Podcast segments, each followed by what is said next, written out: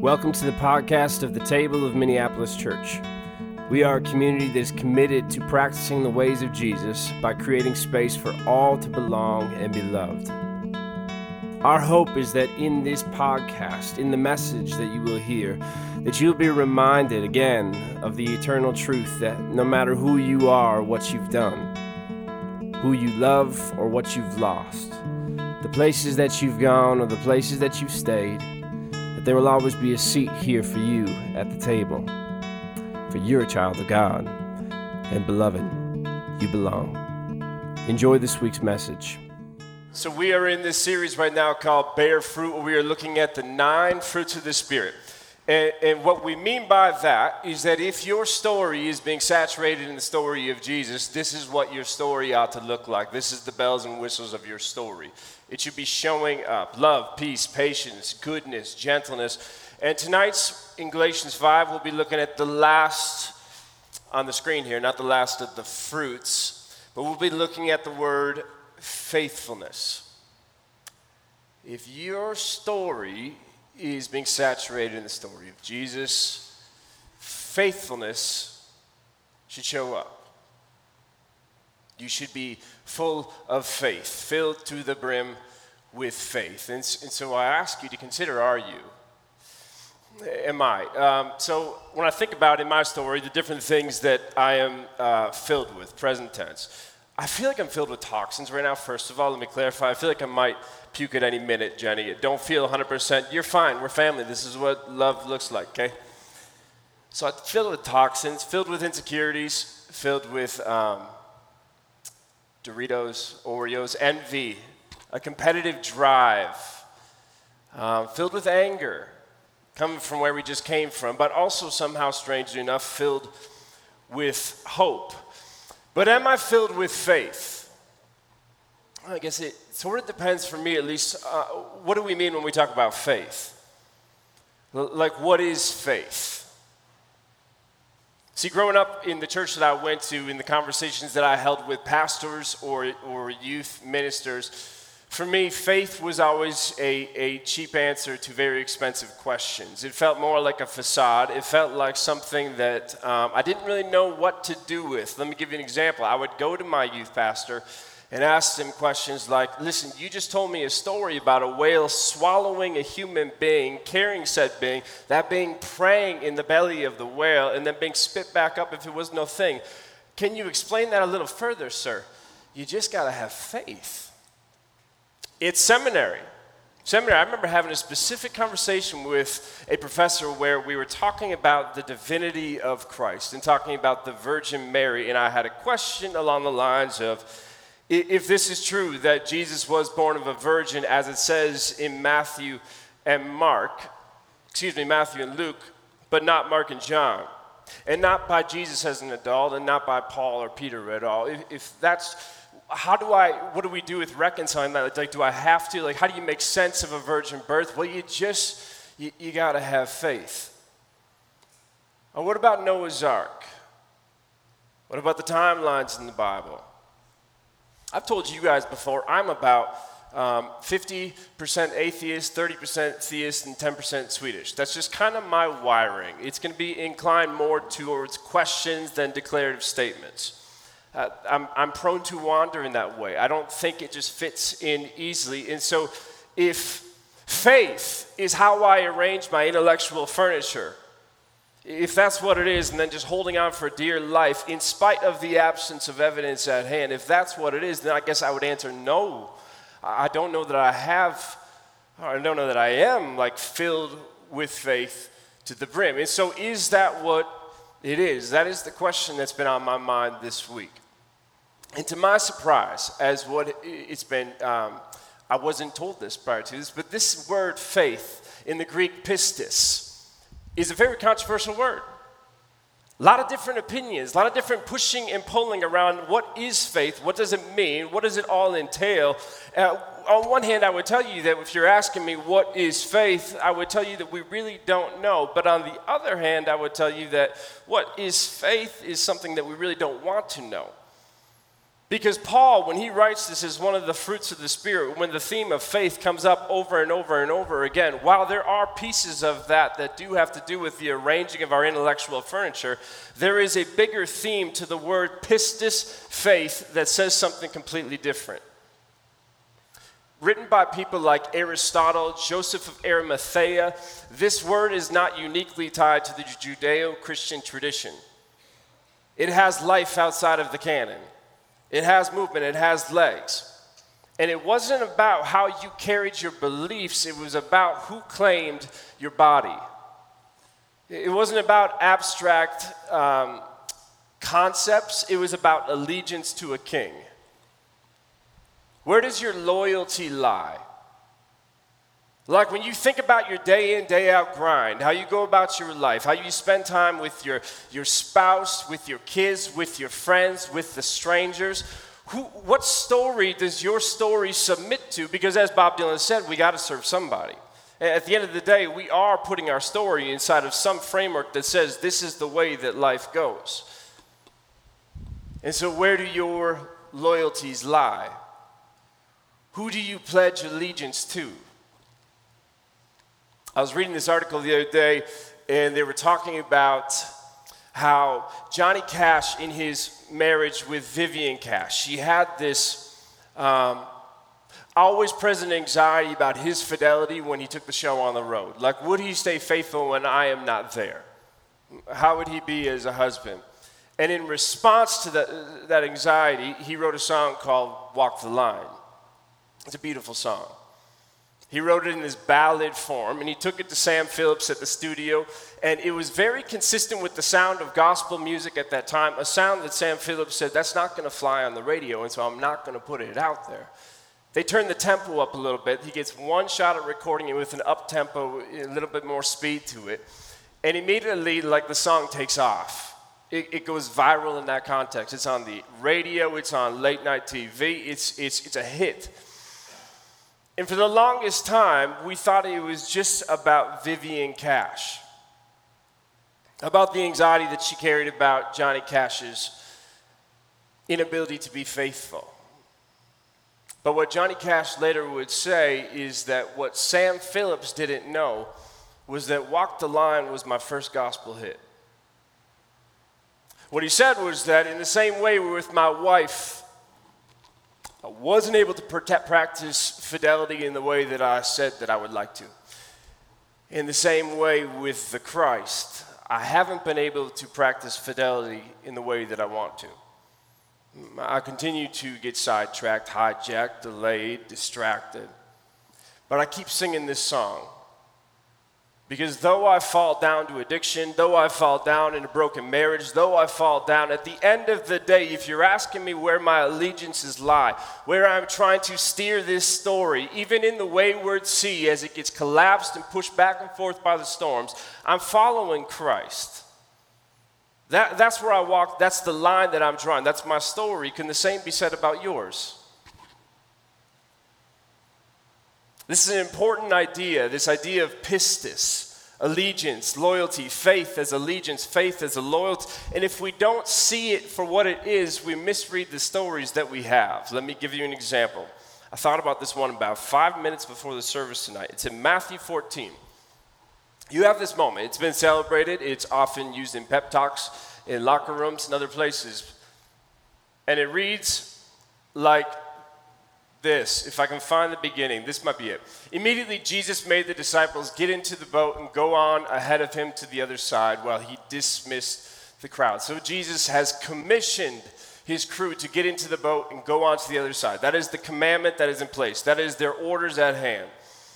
And while they're getting into the boat, while they are about to row into the sea, Jesus dismisses the crowd. After he dismissed the crowd, he went up on a mountainside by himself to pray. Later that night, he was there alone, and the boat was already a considerable distance from land, buffeted by the waves, because the wind was against it. So Jesus is on a mountain, practicing spiritual intimacy with God, uh, connecting in prayer, centering himself. And out in the distance, he can see the boat that he sent into the sea being tossed and turned in the waves. there's a storm. And so, shortly before dawn, Jesus goes to them, walking on the lake. And when the disciples saw him walking on the lake, they were terrified. It's a ghost, they said, and they cried out in fear. But immediately Jesus said to them, Don't be scared. It is I. Do not be afraid. Lord, if it's you, Peter replied, prove it. Tell me to come onto the water. Now, what's interesting about Matthew writing is that that line right there, trying to have Jesus actually prove his credentials. If it's you, that was spoken by somebody else already. You know who that somebody else was? The Satan, Satan, the adversary. If it's you, throw yourself off the bridge and command the legions of angels to catch you. If it's you, do this and then do that. Then we'll buy into it. Now, we have told this story. I even believe there are books out there, multiple, that have said um, if you want to walk on water, you got to get out of the boat. Like, let's lift this up as a moment of fidelity that ought to be praised and replicated throughout all the ages. And yet we have this satanic soundbite right here of Peter saying, If it's you, tell me to come you on the water. Jesus says, Come. And then Peter got down out of the boat, walked on the water, and came towards Jesus. But when he started to see the wind, he was afraid and beginning to sink, he cried out, Lord, save me. Immediately, Jesus reached out his hand and caught him. You of little pistis he said, Why did you doubt? How do you tell that story? Where did the absence of pistis occur? I mean, you could certainly make it into Peter started realizing that he actually can't defy the laws of buoyancy and he started to sink. He lost faith in that way. He could not arrange his intellectual furniture and hold on to that long enough that he lost his footing and he started to sink. That, that could be true. But did Jesus, when he sent them into the boat, did he tell them that the way of allegiance for them was to get out into the boat and the moment things get hard, I want you to do a sideshow act and walk on the waters? Or did he say to get into the boat and go on the other side? And then when the storm finally does calm down, is it when Jesus reaches out his hand or when Jesus and Peter get back to the boat? We've told this story for so long as this heroic tale, this moment of, I don't know what it is, magic?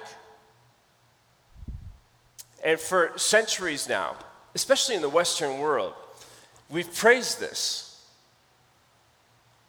If you want to walk on water, you got to get out of the boat. We have been cheering this on for centuries. Do you know who was not cheering this story on? The 11 guys left in the boat trying to steer and row across a sea that took 12 men to do it. What if faith is not the courage to get out of the boat and walk on water, but the courage to stay seated and committed and faithful to the task at hand? This is Jesus' moments before when he's in the desert. It's the same challenge that we are facing today. Jesus is there, he has a path at hand, he's facing the adversary. The adversary says something along the lines of, uh, Listen to me, you, can, you could have it all if you wanted to. If you could temper down the allegiance for a moment or two, and I will give you power, I will give you pleasure, I will make it profitable, there will be no pain, I will give you everything you want and more. Just say so. But instead, Jesus takes no food, drinks no water, denies the offer of pleasure, and comes out on the other side and says, This is why I'm here to liberate the oppressed, to feed the hungry, to set free the captive. That same challenge is before us today when we think about these families at the borders.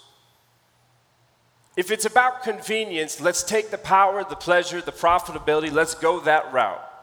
But if it's about covenant, We say no to that and we show up at places that are inconvenient to show up because that's where our loyalty lies. Are we a community that is bound together by the fact that we like the same amount of things or because this is where our loyalty lies? Are we a faithful people? I was at a bachelor party all weekend long. My brother is getting married in 12 days. And that's not accurate, is it, Debbie? Your daughter's getting married that same day. got up there Friday, and when we got there, was there for it was a two-hour drive, or so not that important. But um, my brother and I were playing a nice game of bags. I believe I was up 18 to six at that point, but again, that's not relevant to the conversation at hand. When we get this call saying, Aaron, Abby, his pregnant wife, her water just broke. Now, she wasn't due to July 17th. But immediately, we are in like full panic mode. Grab your, your, your things and let's go. And so, Aaron and I, we get into the car because his first baby, little Mac, is about to be born. Now, as we're driving down the car, I'm a seasoned vet when it comes to all things fathering, as I know you all know and are convinced of. And so Aaron, with this rare opportunity to sit with such a vet, starts asking me questions about like what's it like? Like what's the moment going to be like? And he's kind of getting like emotional as he's talking about it. Because he cannot wait to meet this baby that his wife has been carrying for the past nine months. And he says to me, I can't wait to hold him. I love this guy so much. He doesn't even know that guy. He, he doesn't even know if he like, he's going to like him. But every parent in this room understands covenant in that way. That come way may. Maybe baby Mac grows up to be crazy. Who knows what his deal is going to be? But Aaron's never going to leave his corner. Aaron and Abby will always have his back.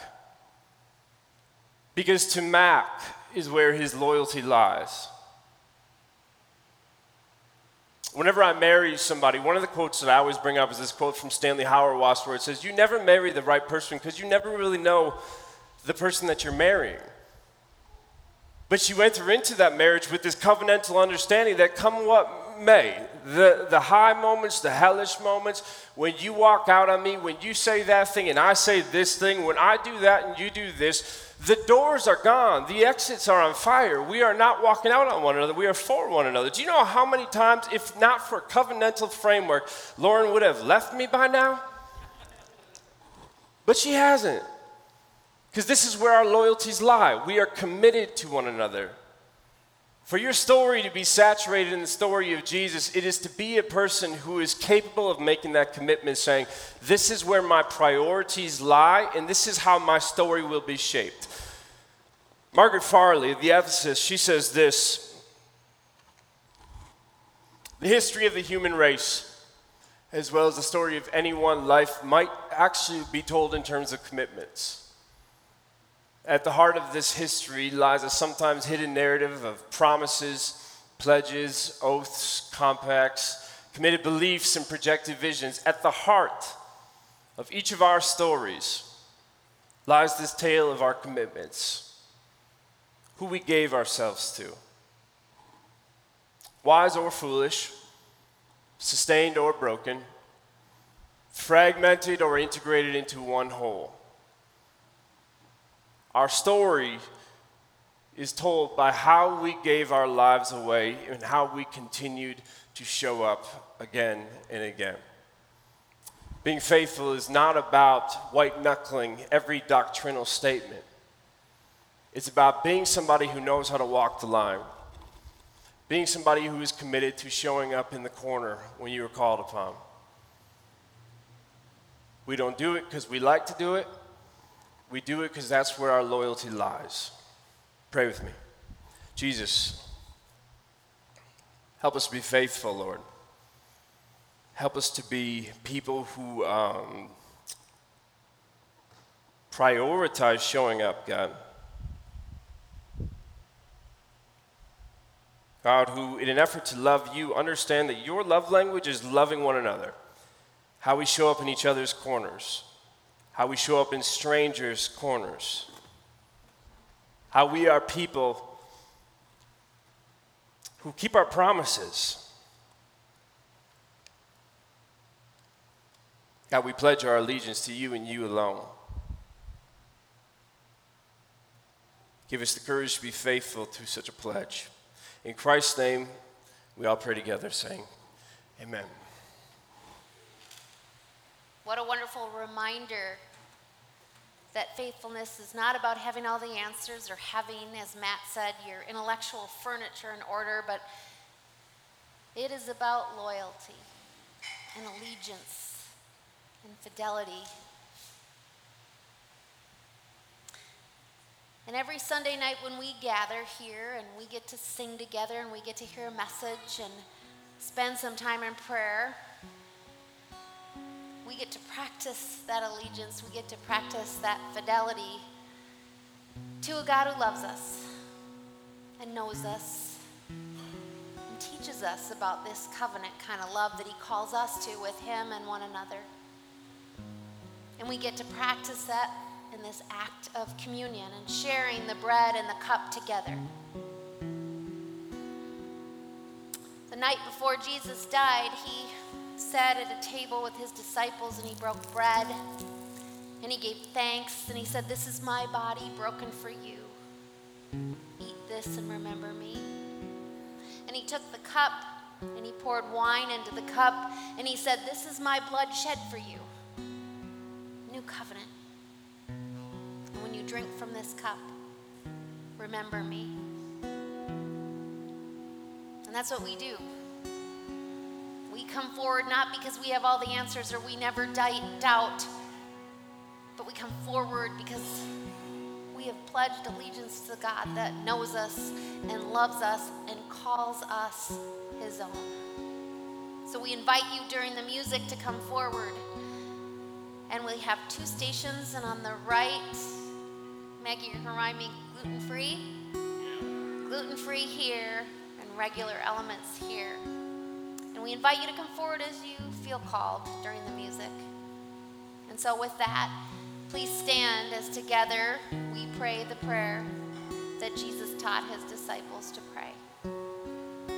Our God, who art in heaven, hallowed be thy name. Thy kingdom come, thy will be done on earth as it is in heaven. Give us this day